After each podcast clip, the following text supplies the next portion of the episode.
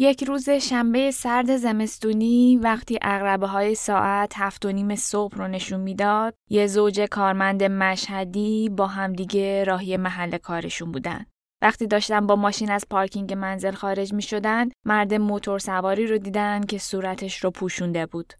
مرد بهشون نزدیک شد. یک اسلحه شکاری به سمت زن چهل ساله سرنشین خود رو شلیک کرد و بعد بلافاصله محل جنایت رو ترک کرد. زن مصدوم همون روز به علت شدت جراحات روی تخت بیمارستان فارابی مشهد درگذشت. در تحقیقات پلیس یک مرد پنجاه ساله اعتراف کرد که همسر برادرش رو به خاطر بدهجابی با گلوله کشته.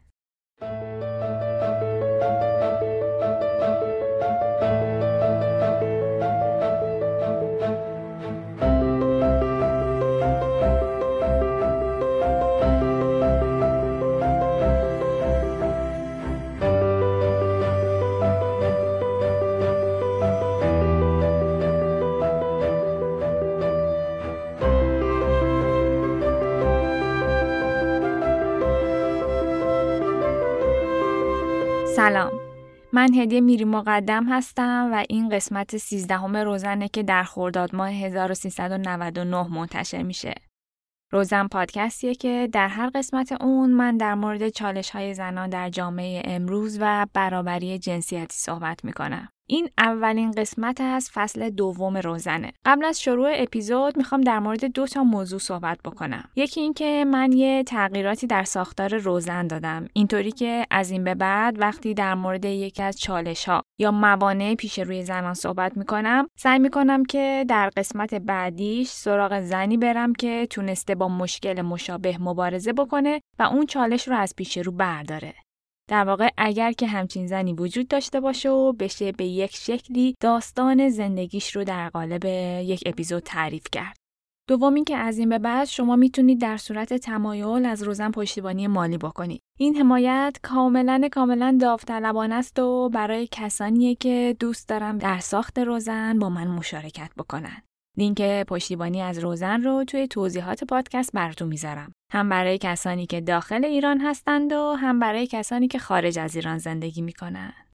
اما در مورد این قسمت از روزن راستش این قسمت اصلا قرار نبود ساخته بشه من طبق همون ساختار جدیدی که برای فصل جدید روزن چیده بودم یه قسمت روزنان آماده انتشار داشتم که موضوع قتل رومینا اشرفی مطرح شد و هممون رو متاثر کرد من قبلا در قسمت نهم، دهم و یازدهم در مورد خشونت علیه زنان صحبت کرده بودم. همونجا هم خیلی کوتاه در مورد قصرهای ناموسی حرف زده بودم. اما اتفاقات چند روز اخیر باعث شد بفهمم که چقدر بیشتر میشه در مورد این موضوع حرف زد. اگر که داستان رو نمی‌دونید باید بگم که اوایل خرداد ماه دختر نوجوان 14 ساله‌ای به اسم رومینا توسط پدرش به قتل رسید. این دختر که مورد آزار و اذیت پدرش بوده به همراه دوست پسرش از خونه فرار می‌کنه. اما چند روز بعد پیداش می‌کنن. اونها به دادگاه میرن. رومینا به قاضی اختار میده که در خونه امنیت جانی نداره و ازش می‌خواد که اون رو به خونه بر نگردونن. اما قاضی رومینا رو به دست پدرش میسپره و پدر هم اون رو به قتل میرسونه.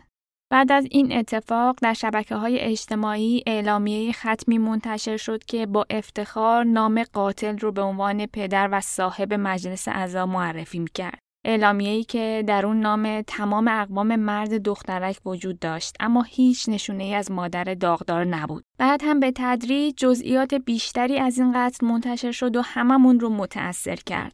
این جنایت واکنش های بسیاری در شبکه های مجازی داشت. اغلب آدم ها باهاش همدردی کردند ولی در کمال تعجب عدهای حق رو به پدر می‌دادند. بله در کمال ناباوری عدهای می‌گفتند که این دختر آبروی پدرش رو برده و پدر هم از سر غیرت و خشم کنترلش رو از دست داده و دست به قتل زده عدهای هم از آب گلالود ماهی گرفتن و بحث تلخ کودک همسری رو دوباره باز کردن مجموع این حرفها باعث شد که به خودم بگم نه باید دوباره در مورد این موضوع صحبت بکنم و مثالهای بیشتری بزنم یه دلیل دیگه ساخت این اپیزود این بود که می‌دونستم گذر زمان این اتفاق رو کمرنگ می‌کنه و یه مدت بعد خیلی هامون فراموشش می‌کنیم. شاید به بهانه این قسمت از روزن یادمون بمونه که های ناموسی مال گذشته نیست و می‌تونه در چند قدمی خودمون هم اتفاق بیفته. این قسمت به واسطه روایت هایی که توش تعریف می‌کنم مناسب کودکان نیست. پس اگر که اطرافتون کودک یا نوجوانی دارید لطفاً از هنس فری استفاده کنید.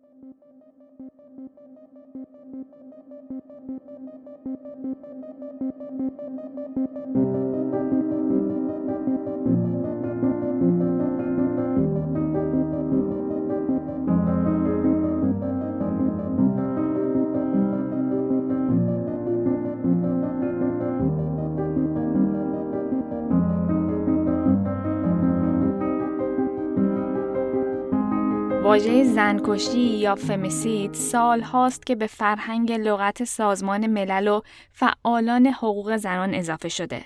زنکشی می‌تونه با انگیزه های متعددی صورت بگیره و لزوما همه موارد زنکشی با قتل های ناموسی یکی نیست. درسته که محور تمام این قتل ها جنس زنه اما چیزی که قتل های ناموسی رو از انواع زنکشی متمایز می‌کنه هسته مرکزی تفکریه که زن رو ناموس مرد و مرد رو موجودی غیرتمند به حساب میاره. دوباره بگم تفکری که زن رو ناموس مرد و مرد رو موجودی غیرتمند به حساب میاره. همین یک جمله ساده ریشه بسیاری از خشونت ها، تبعیض ها و قتل هایی که در جوامع امروز اتفاق میفته. ما به حکم نداریم. حکم رو فقط مال محکمه اصلیت حکم مال خداست. که مامنش ریخته و گردزون می‌کنیم واسه کسی که آزاد میشه از این چهار دیواری. که همه دنیا چهار دیواری. حرام مرتزا علی یه مرد که واسه شرف و ناموسش دوازده سال و کشیده وجدانش بالاتر از این طولاست که کاغذه سلامتی ستن ناموس و رفیق و وطن. سلامتی سکت زندونی و سرباز و دیکن سلامتی باغبونی که زمستونشو از بهار بیشتر میشه در فرهنگ لغت ایرانیان ناموس مترادف شرف و مردانگیه. ناموس به زنان وابسته یک مرد گفته میشه. پس فقط زنها هستند که ناموس مردان قرار می‌گیرن و مردان ناموس زنان نیستند. در ایران مردان باید مراقب نوامیس خودشون باشند و غیرت داشتن یک امر پسندیده است. خیلی هم توصیه میشه. عده زیادی غیرت داشتن رو معادل مرد بودن تلقی می‌کنن. مثلا میگن مرد نیستم اگه غیرت نداشته باشم و فلان کار رو نکنم. یا میگن تو مگه مرد نیستی؟ چطور می‌تونی روی ناموست غیرت نداشته باشی؟ مثلا دیدید که توی یک خانواده برادر کوچکتر و نابالغ یک زن این اجازه رو به خودش میده که در امور زندگی شخصی اون زن مثل هجاب یا میزان آرایشش دخالت بکنه و ازش انتظار اطاعت محض داشته باشه.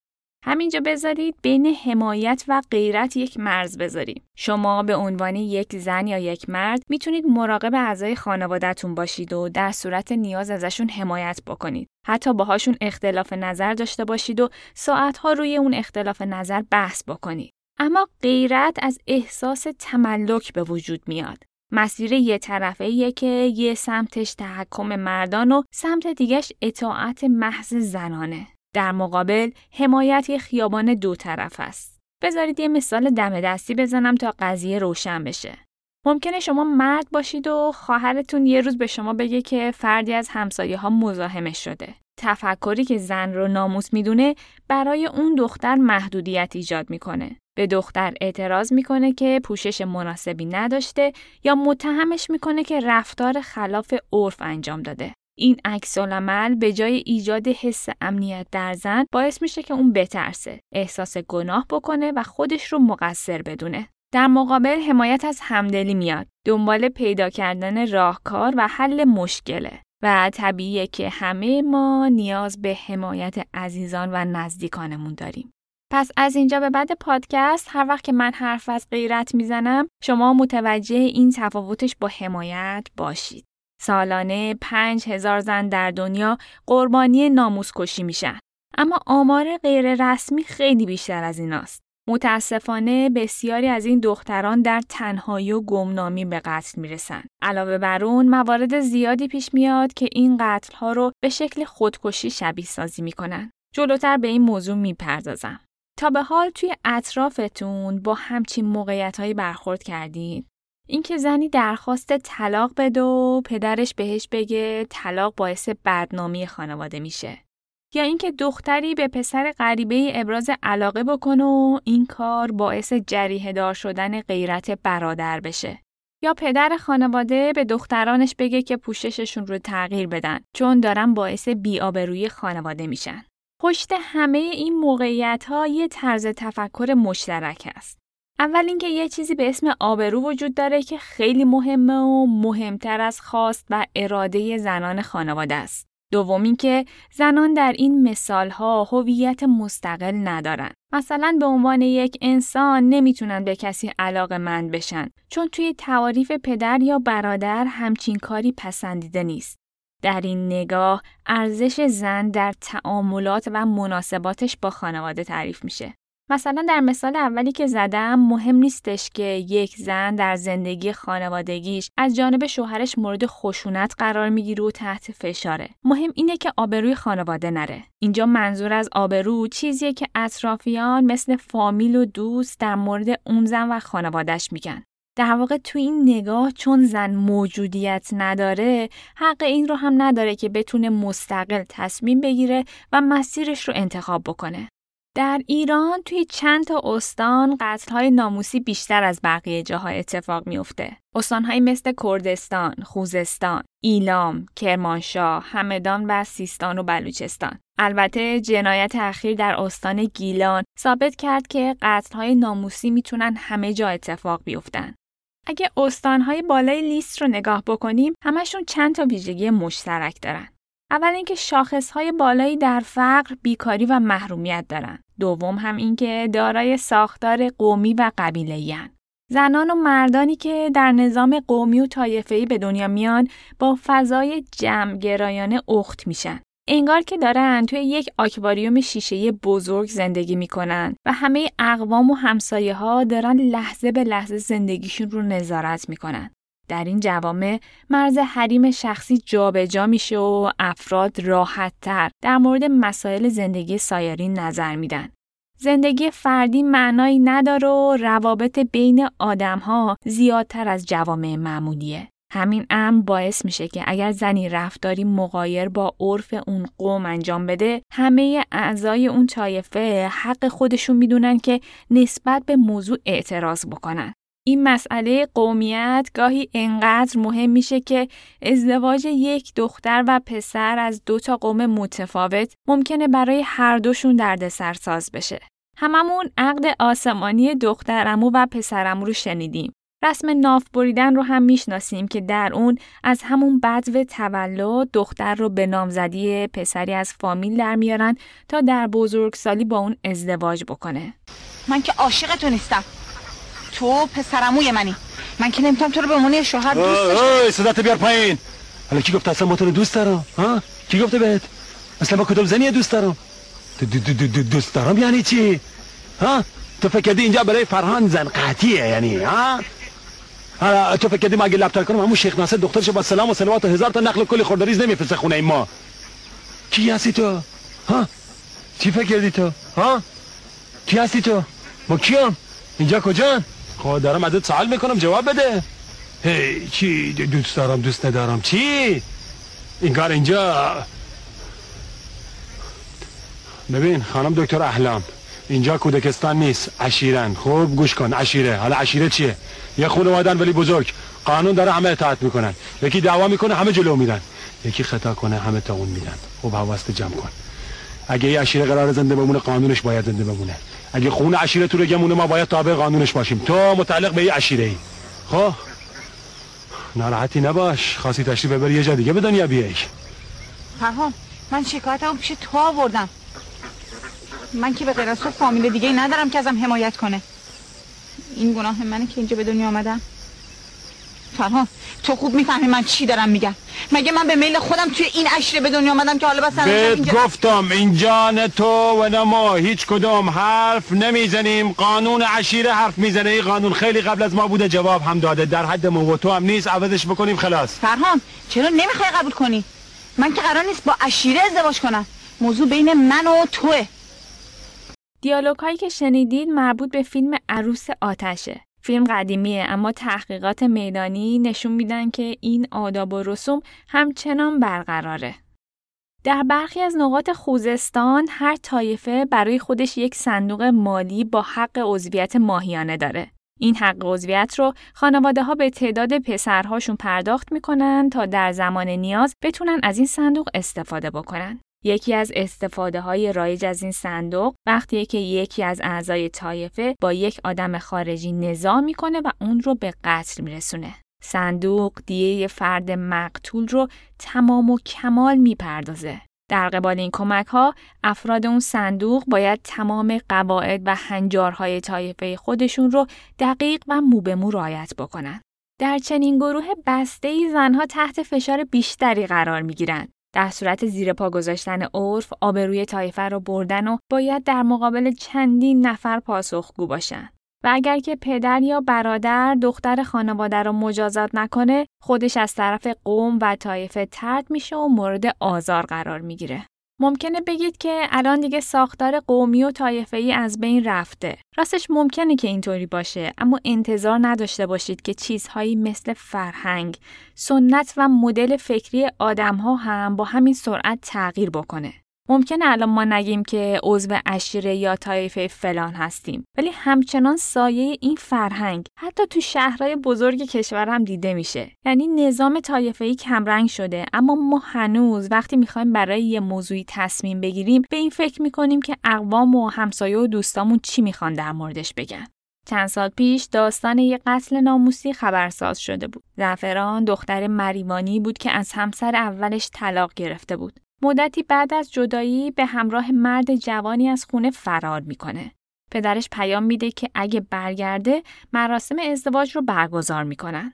اما وقتی که زعفران به خونه برمیگرده پدرش اونو می‌کشه. بعد از قتل پیرمرد میره وسط میدان روستا و میگه این هم جنازه زعفران. حالا راحت شدی؟ دست از سرم برمیدارید؟ پیرمرد می‌گفت که بعد از فرار دخترش وقتایی که مسجد می‌رفته هیچ کسی باهاش صحبت نمی‌کرده و همه تردش می‌کردن. همه به صورت غیر مستقیم این پیام رو بهش می‌دادند که یا دخترت رو بکش یا اینکه دور زندگی اجتماعیت رو خط بکش. همون مرد تعریف می‌کنه که ماشین های عبوری براش وای نمیستادن که سوارش کنن و کسی هم با پسرهاش معامله نمی‌کرده. میگه من دخترم رو کشتم تا بقیه اعضای خانواده راحت باشن و از سوی جامعه ترد نشن. متاسفانه در بسیاری از موارد این قتلها به خاطر اتفاقی که نیفتاده انجام میشه. آمار غیر رسمی میگن بیش از 50 درصد این قتل ها بر اساس سوء زنیه که اثبات نشده. یعنی قاتل حتی فرصت دفاع یا توجیه رو به مقتول یا قربانی نمیده و صرفاً بر اساس یک شایعه قتل رو انجام میده. خرداد ماه 1395 فیلمی منتشر شد از یک زن جوان در شهر خوی. این زن روبروی دانشکده پرستاری افتاده بود و مردی با تفنگ شکاری بالای سرش در خیابون راه می‌رفت. در تحقیقات مشخص شد که اون مرد پدر زن بوده. اول بهش دوتا گلوله شلیک کرد و بعد هم مانع رسیدن نیروهای امدادی و نجات دختر شده. پدر بعدا اعلام کرد علت قتل شایعاتی بوده که در مورد دخترش شنیده. یکی از انگیزه های رایج برای قتل های ناموسی مخالفت یا اعتراض به نوع پوشش و هجابه. من یه خاله داشتم که واقعا زیبا بود و توی خانواده بزرگ شده بود که پدر بزرگ مادر بزرگم و داییام خیلی فکرشون بسته بود و اصلا اجازه اینکه دختر آرایش کنه دوست پسر داشته باشه یا بخواد با انتخاب خودش ازدواج کنه اونجا ممنوع بود. یعنی باید خواستگاری ازدواج سنتی رو فقط قبول داشتن. آرایش کردن مساوی بود با هرز دونستن طرف و بل اجبار باید همه چادر میپوشیدن اونجا. حتی اگر اصلا عقیده هم نداشتی باید چادر سر کردی خاله من توی همچین محیطی بود و برخلاف بقیه خواهرش که حالا یا دوست داشتن یا مجبور بودن اونها رعایت می‌کردن ولی خاله من رعایت نمی‌کرد این چیزها رو. آرایش می‌کرد. خودش هم واقعا زیبا بود و اینکه دوست پسر داشت. یعنی یه پسر بهش ابراز علاقه کرده بود و به هم علاقمند شده بودن. البته اینا رو که من دارم میگم یه بخشیشو از بقیه شنیدم چون من مثلا به دنیا نیومده بودم. ازدواج اول خالم. خالم یه بار ازدواج می‌کنه و شوهر اولش متاسفانه معتاده و از هم جدا میشن. بعد از طلاق گرفتن خالم داییام خیلی ازش بیزار بودن واقعا و خیلی اذیتش می‌کردن. چون طلاق, طلاق گرفتن توی اون خانواده اصلا مفهومی نداره. اعتقادشون اینه که دختر باید با لباس سفید بره خونه شوهر با لباس سفید برگرده. اصلا طلاق گرفتن معنی نداره. حتی اگر اون شوهر معتاد باشه دیوونه باشه دست به زن داشته باشه. خاله من تحت همین فشارا که بود چون یه دختر در واقع مطلقه بود توی خونه پدر خودش خیلی تحت فشار بود و واقعا احساس می‌کنم شاید به خاطر همون فشارهایی که روش بود مجبور شد که با مردی ازدواج کنه که اصلا در شعنش نبود و آدم خوبی هم نبود واقعا. و سالها خاله من زندگی می‌کرد با یه مردی که دست بزن داشت. معتاد بود قاچاقچی بود و بچه هاشو کتک می‌زد خالم کتک می‌زد. من حتی یادم یه بار اسید رو دست خالم ریخته بود. تا اینکه سر یه جریانایی اتفاقی که افتاد این بود که شوهر خالم یکی از داییام سر یه بحثی دعواشون میشه و شوهر خالم داییمو به قتل میرسونه و فراری میشه. خالم هم مجبور میشه که برگرده خونه پدرش چون هیچ جایی رو نداشته که بره زندگی کنه. مجبور میشه که بره بیاد اونجا زندگی کنه. اون موقع من خیلی بچه بودم و ما هم تو همون خونه زندگی می‌کردیم.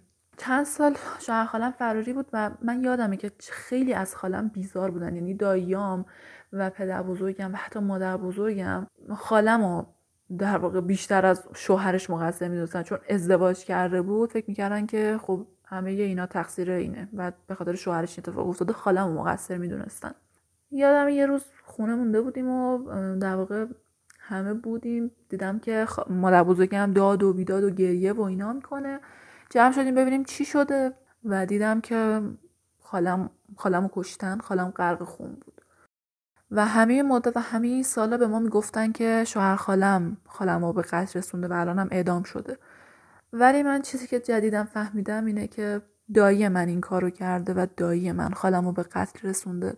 و همه این سالها بدون اینکه هیچ کس اصلا هیچ چیزی به روش بیاره راست راست میچرخید و حتی قانونم هیچ کاری نکرده. و مطمئنم که می‌دونستن که قاتل کیه. بالاخره تحقیقاتی صورت گرفته و نمیشه علکی یه نفر رو دوتا قتل رو به گردنش بندازیم ولی به هر طوری که شده دایی من نه یک روز زندان رفت نه اصلا هیچ اتفاقی افتاد نه کسی شکایتی کرد و خیلی راحت داره زندگی می‌کنه در قانون ایران جرمی به نام بدهجابی وجود نداره اما بیهجابی با شرع اسلام مقایرت داره. برای همین طبق ماده 638 قانون مجازات اسلامی هر کسی که در انظار عمومی اقدام به انجام فعل حرام بکنه می‌تونه ده روز تا دو ماه حبس و 74 ضربه شلاق بگیره. تاهره در شهرستان سمیرون به دنیا آمد. در سن دوازده سالگی به زور به عقد پسرموش در آوردنش و در 15 سالگی اولین پسرش به دنیا اومد. اما چی شد که ازدواج کرد؟ کلاس اول راهنمایی بود و از مدرسه تا خونه رو پیاده می اومد. تابستون بود و هوا خیلی گرم. برای همین مغنش رو بالا زده بود. کاری که خیلی از بچه مدرسه یا انجام میدن. پدرش بنا بود و با موتور رفت آمد می‌کرد. از غذا همون روز از کنار تاهره میگذر و در اون وضعیت میبیندش. تاهره تا میاد سلام بکنه پدرش محکم توی گوشش می‌زنه. بعد هم اونو از جا بلند می‌کنه و به زور به خونه می‌بره. تاهره اینقدر ترسیده بود که لباس زیرش رو خیس می‌کنه. کتک زدن ها توی خونه وحشیانه تر هم میشه. پدرش می‌گفت که آبروی تایفه رو برده. برادرش هم کمک پدر اومده بود و دو نفری کتکش می‌زدن. تاهره اون روزها نمی‌دونست آبرو یعنی چی. پدرش می‌گفت تاهره ناموس اونه یا باید بکشدش یا اینکه دست نخورده دست صاحب اصلیش برسونه. برادر تاهره اهل مواد مخدر و سیگار بود و چند باری هم به جرم دزدی از مغازه ها و کلاهبرداری دستگیر شده بود. اما پدرش هیچ وقت اون رو مورد بازخواست قرار نمی‌داد. این حساسیت ها فقط برای تاهره بود. چند روز بعد پدرش و اموش قرار و مدار عقدش رو با پسر اموش گذاشتن و اون رو به خونه شوهر فرستادن. با این اوصافی که تعریف کردم تاهره اگر که با ازدواج مخالفت می‌کرد می‌تونست قربانی یک قتل باشه. مخالفت با ازدواج اجباری یا ابراز علاقه و تمایل به ازدواج با یک مرد غریبه یکی دیگه از انگیزه های قتل های ناموسیه. یه خاله دیگه هم که بچه کوچیک اون خانواده در واقع به حساب میاد اون هم کسی بود که آدمی نبود که بخواد حرف داداشاشو در واقع گوش بده. همون تایم که دوست پسر داشتن تابو بود دوست پسر داشت و دیگه یه جورایی خونش حلال شده بود. یادمی که همه دنبالش بود از خونه فرار کرد در واقع. چون اینقدر که تحت فشار بود خاله هم از خونه فرار کرد. ولی برش گردوندن و بارها و بارها می‌خواستن بکشنش. من اونا رو قشنگ یادم خودم بچه بودم یادم یعنی چند بار با چاقو زدنش ولی نجاتش دادن. مامان بابا من نجاتش دادن. تنها حامیش مامان بابای من بودن. خودش چند بار می‌خواست خودکشی کنه. اصلا بهش می‌گفتن که باید خودتو بکشی چون داشتن دوست پسر و فرار کردن از خونه کاملا مساوی با مرگ بود. قشنگ خونش رو حلال می‌دونستن. حتی یه بار دایه من سعی کرده بود که توی خواب با روسری خفش کنه. ولی نجاتش داده بودم. اونقدر تحت فشار بود که دچار حمله های عصبی شد و مجبور شد چند ماه بیمارستان بستری باشه. کلی دارو مصرف کرد. واقعا خیلی داغون بود. بعد که حالش بهتر شده از بیمارستان مرخص شد سری واسش خواستگار جور کردن که ازدواج کنه و مجبور شد با کسی ازدواج کنه که همسن پدر بزرگم بود در واقع خیلی سنش بالا بود و یه دختر داشت همسن سال خالم. مجبور شد باش ازدواج کنه و الانم هیچ پناهی نداره که بخواد جداشه چون نه درس خونده نه کاری داره. مجبور باش بسوزه و بسازه. بچه هم که داره اصلا نمی‌تونه جداشه واقعا. الانم تهدید همون پیرمرد معتادی که دست بزن داره اینه که من میندازمت زیر دست داداشات و میکشمت و هیچ کس هم نمی‌تونه بیاد به خونخواهی تو چون می‌دونن که حقته. یعنی اینکه باش ازدواج کرده رو لطفی می‌دونه که کرده. یعنی کسی که دو تا زن داشته و قلم زن سومش بوده و اونا رو طلاق داده در واقع اینکه باش ازدواج کرده رو منت می‌ذاره به سرش که نجاتش داده تازه. و خالم هم مجبوره باهاش زندگی کنه چون می‌دونه اگر برگرده و طلاق بگیره داییام قطعا همون بلایی رو سرش میرن که سر اون یکی خواهرش آوردن. ناگفته نمونه که این قتل ها صرفا در مورد دختران و زنان جوان نیست بلکه مواردی هم بوده که در اون پسر به خاطر شنیدن شایعه در مورد مادرش اقدام به قتل کرده. در یکی از منابعی که من استفاده کردم با عنوان فاجعه خاموش نوشته پروین بختیار نژاد داستان زنی اومده بود که در سن بالای پنجاه سال توسط پسرش به قتل رسیده بود. به پسرش خبر رسونده بودن که مرد همسایه داشته توی حیات خونه با مادرش صحبت می‌کرده و پسر هم نتونسته بود این موضوع رو تحمل بکنه. دیگه اتفاقاتی مثل فرار از خونه، رابطه نامشروع و موارد اینچنینی که دیگه جای خود رو دارن. ژیلا بنی یعقوب در یکی از گزارشهاش داستان گلبهار رو تعریف می‌کنه.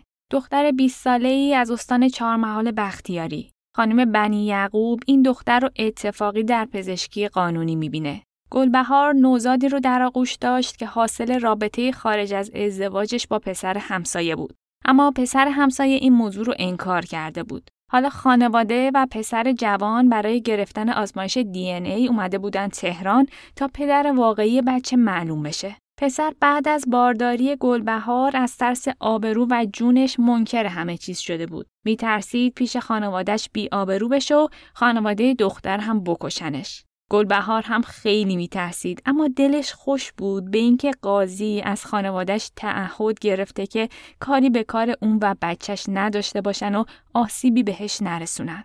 چند روز بعد به خانم بنی یعقوب خبر می‌رسه که برادر امو و پسر اموهای گلبهار بعد از بازگشت از تهران اون رو به قتل رسوندن. اول می‌خواستن که با تناب دارش بزنن اما هر بار از دستشون فرار می‌کرده. بار آخر برادر در یک لحظه بنزین رو روی تنش خالی می‌کنه و یکی از پسر اموها فوری روش کبریت می‌کشه. چند روز بعد هم به نوزاد سم میدن.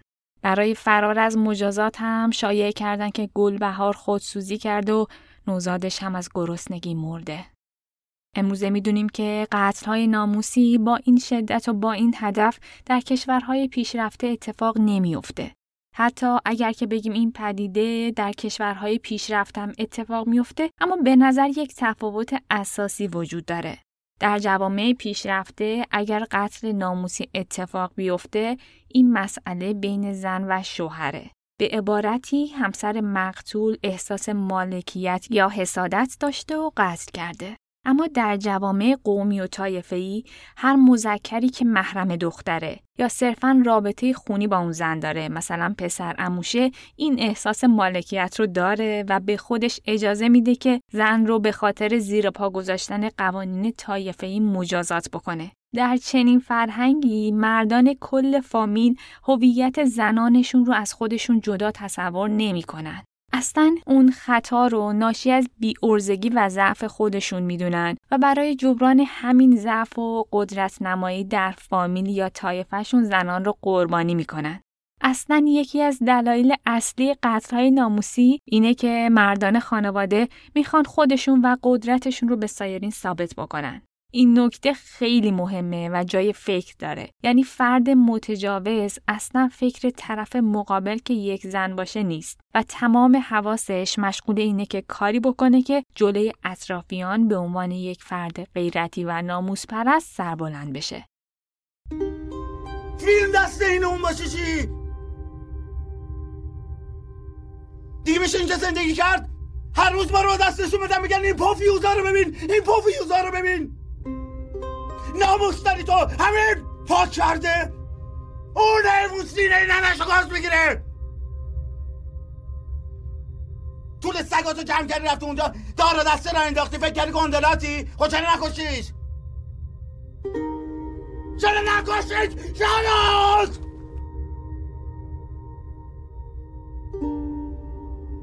بگو مال این حرفا نیستم. زهر می‌زنم بهش. زرزر زیاد می‌کنم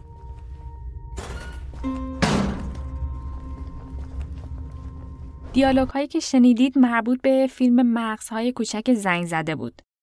یکی از استانهایی که آمار بالایی در کشتار زنان داره کردستانه. از ابتدای سال 98 تا پایان آذر ماه همین سال 103 زن به دلیل اختلافات خانوادگی و ترس از کشته شدن توسط اعضای خانواده خودکشی کردند و 25 زن هم قربانی قتل ناموسی شدند. متاسفانه خیلی از این موارد خودکشی، خودسوزی یا مرگ بر اثر سم مشکوک به قتل ناموسی هستند. یعنی زن رو می‌کشن ولی برای فرار از مجازات طوری صحنه سازی می‌کنن که انگار زن خودکشی کرده. در مورد رومینا هم این قضیه وجود داشت و طبق گفته های مادرش پدر اون رو تشویق می‌کرده تا با مرگ موش خودکشی بکنه.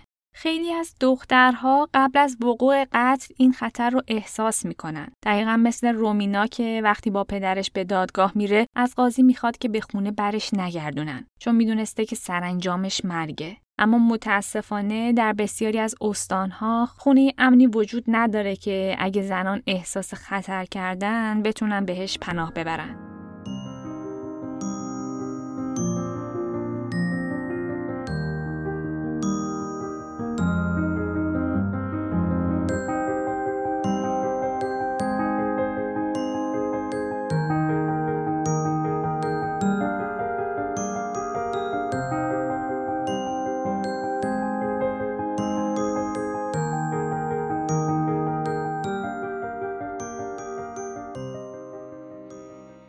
سوالی که پیش میاد اینه که چرا قصد؟ اصلا چرا خشونت؟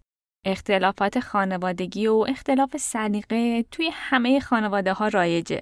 اما باید بگیم که بین احساس خشم و خشونت، بین مسئولیت و تعصب خیلی فرق هست. خشم و عصبانیت احساسی که همه تجربهش می‌کنن. افراد به واسطه قرار گرفتن در های مختلف یا مسائل فردی و بیولوژیک های متفاوتی در زمان خشم نشون میدن. ابراز خشونت بدترین اونهاست. خشم ابزاریه که آدمها توسط اون می‌تونن از خودشون محافظت بکنن اما خشونت آسیب زدن به دیگریه ما در جامعهمون خیلی چیزا رو دسته بندی می‌کنیم. میگیم دروغ مسلحتی و دروغ عادی. یا خشونت رو هم به خشونت مشروع و نامشروع تقسیم می‌کنیم. شکنجه یا مجازات های قانونی مثل شلاق، بریدن دست و اعدام رو در دسته خشونت های مشروع قرار میدیم و فردی که این خشونت رو انجام میده مؤاخذه نمی کنیم. در واقع میپذیریم که اگر کسی یک جرم مشخص رو انجام بده ما این حق رو داریم که اون رو با این خشونت ها مجازات بکنیم. در مقابل تجاوز یا قتل رو خشونت نامشروع می‌دونیم. با این پیشفرض احتمالا حد زدید که چرا برای خیلی ها قتل ناموسی مشکلی نداره. در فرهنگ ما به خطر انداختن ناموس مردان خانواده یه جمله بزرگ به حساب میاد. اینقدر که مردان خانواده به خاطرش می‌تونن جان زنان رو بگیرن. در نظر این افراد اعمال چنین خشونتی کاملا مشروع به حساب میاد و از انجامش احساس گناه ندارن. این موضوعی که گفتم یه نکته کلیدیه برای خود من وقتی که داشتم راجع به قتل های ناموسی صحبت می‌کردم این انگار یکی از حلقه های گمشده جنایت بود متاسفانه قانون هم از این اقدام حمایت می‌کنه مجرمین های ناموسی در ایران در پناه دو تا ماده قانونی 220 و 630 مجازات اسلامی بدون نگرانی از مجازات اقدام به قتل می‌کنن. ماده 220 قانون مجازات اسلامی میگه اگر پدر یا جد پدری فرزند خودش رو بکشه قصاص نمیشه و فقط به پرداخت دیه قتل به ورسه مقتول و تعذیر محکوم میشه. پدرانی که دخترشون رو می‌کشن با اطلاع از این ماده قانونی انتظار دارن مجازات نشن. برای مثال زهرا دختر هفت ساله اهوازی بود که پدرش بهش سوء زن داشت و در کمال ناباوری اون رو به قتل رسوند. وقتی که پلیس دستگیرش کرد و می‌خواست به دستاش دستبند بزنه اعتراض کرد و گفت چرا به من دستبند می‌زنید من ولی دخترم هستم اینا رو بذاریم کنار خیلی از اوقات ورسه مقتول برای مثال مادر به خاطر فشار اطرافیان و ترس از ترد شدن و مورد خشونت قرار گرفتن قاتل رو میبخشن. پس پدر معمولا ترتی از مجازات نداره و با آسودگی خاطر قتل رو انجام میده. سارینا قفوری زنی بود که در زمان مرگ 25 ساله بود. سارینا اهل سنندج بود و یه دختر پنج ساله داشت. خیاطی می‌کرد و از طریق یک صفحه در اینستاگرام کارهاش رو میفروخت. شغل سارینا خیلی باب میل برادرش نبود. یکم بعدتر سارینا تصمیم گرفت که با مردی که دوستش داره ازدواج بکنه و این یک کار آخر دیگه خون برادرش رو به جوش آورد. برادر حسابی کتکش زد و تهدیدش کرد. ولی وقتی جواب نگرفت با هدف حفظ آبروش این زن را کشت. برادر سارینا به راحتی از قصاص نجات پیدا کرد و خانوادهش از مجازات پسرشون گذشتن. این حکم قطعی نیست ولی اغلب کسانی که قتل‌های ناموسی رو انجام میدن سطح تحصیلات و وضعیت اجتماعی و اقتصادی پایینی دارن. در واقع بذارید اینطوری بگم که دلیل اصلی انجام همچین قتل‌هایی رشد نیافتگیه. حالا ممکنه یکی تحصیلات بالایی هم داشته باشه اما هنوز به بلوغ فکری نرسیده باشه. نقش خانواده و تربیت خانوادگی هم خیلی مهمه. والدینی که رفتارهای خشونت آمیز دارن و بینشون عشق و احترام وجود نداره بستر رو برای انجام چنین جنایاتی فراهمتر می‌کنن. اگر که در خانواده خشم یا سایر هیجانات خودش رو در قالب خشونت بروز بده بچه ها از همون سن پایین یاد می‌گیرن تا هیجان یا اعتراضشون رو به همین شکل بیان بکنن. مسئله دیگه بیماری های اجتماعی و فرهنگیه. در جامعه‌ای که اعتماد وجود نداره افراد زود به هم شک می‌کنن و همدیگر رو زیر سوال می‌برن. تحقیقات میگه در جوامعی با احساس ناامنی روانی و اقتصادی سوء زن هم بیشتر وجود داره. متاسفانه هر چقدر که امنیت اجتماعی کمتر باشه اعتماد هم کمتر میشه. توی کشورهایی مثل ما منابع محدوده یعنی تحریم ها، شرایط اقتصادی، نبوده فرصت های شغلی و موارد اینطوری باعث شده که آدمها امنیت مالی و اجتماعی کمتری داشته باشن. این محرومیت و ناکامی باعث ایجاد تبعیض میشه. تبعیض احساس خشم و حسادت رو شعله ور می‌کنه. در چنین شرایطی آدمها نیازهای خودشون رو در اولویت قرار میدن و به دیگران فکر نمی‌کنن. یکم پیچیده شد ولی باید بگم که قضیه همینقدر پیچیده است. یعنی فکر نکنید که مذهب یا تعصب تنها پارامترهای مهم در این مسئله هستند. داریم از یه زنجیره به هم پیوسته صحبت می‌کنیم که قتلهای ناموسی یکی از نتایجشه. یه نتیجه دیگش ازدواج اجباری یا کودک همسریه یا یه سمت دیگش خشونتهای روانی و اقتصادیه. اما چی کار باید کرد؟ مرحله اول و انتظار همه ما وضع قوانین سختگیرانه برای مجازات عاملین چنین اتفاقیه. جامعه‌ای که در اون مزد گورکن از بهای جان آدمی افزونتره نمیشه انتظار داشت که این سنت های غلط متوقف بشن. قوانینی که به عاملین قصر مسئولیت و براعت میدن در واقع دارن بذر خشونت رو در جامعه میکارن. یک اقدام مهم دیگه ایجاد نهادهای حمایتی برای ارائه خدمات پوششی و امنیتی به زنان و دخترانیه که در معرض این خشونت ها هستند. جاهایی مثل خانه های امن یا شماره تلفنی که وقتی فرد در معرض خشونت قرار گرفت بتونه سریع بهش دسترسی داشته باشه. همیشه در روزن گفتم که قدم اول برای تغییر آگاهیه. فقط آموزش و آگاهیه که می‌تونه هسته سخت این باورها رو از درون متلاشی بکنه و مانع از تکرار چنین اتفاقاتی بشه. در این راه همه ما چه زن و چه مرد باید دست به دست هم بدیم. این موضوع یه پدیده مهم اجتماعی و نباید فقط دغدغه فعالان حقوق زن یا حقوق بشر باشه. یقین داشته باشید کسی که دخترش رو می‌کشه می‌تونه در حق هر فرد دیگه هم این جنایت رو مرتکب بشه. چنین فردی امنیت اجتماعی همه ما رو به خطر میندازه. اون مرد می‌تونه همسایه یا همکار شما باشه. فروشنده مغازه‌ای باشه که فرزند شما ازش خرید می‌کنه یا آرایشگری باشه که شما سرتون رو بهش میسپارید. داریم در مورد یک قاتل صحبت می کنیم پس فراموش نکنید که قتل قتله پسوند ناموس توجیهش نمی‌کنه.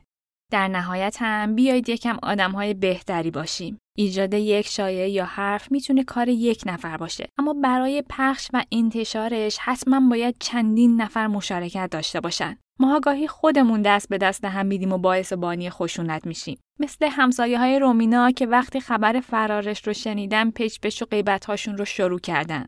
کسانی که پدرش رو ترد کردند و بهش سرکوفت زدن. شاید اگر فشار اجتماعی نبود خیلی از این مواردی که در این اپیزود تعریفش رو کردم اتفاق نمیافتاد.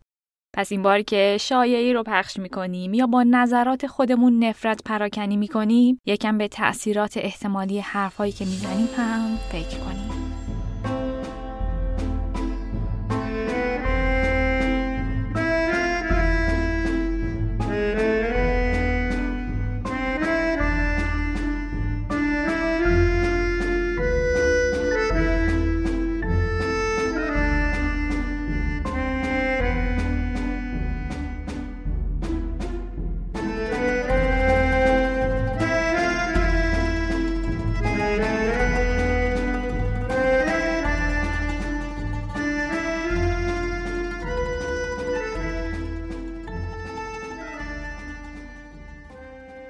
قسمت سیزدهم روزن بود. ممنونم که این اپیزود رو گوش دادید.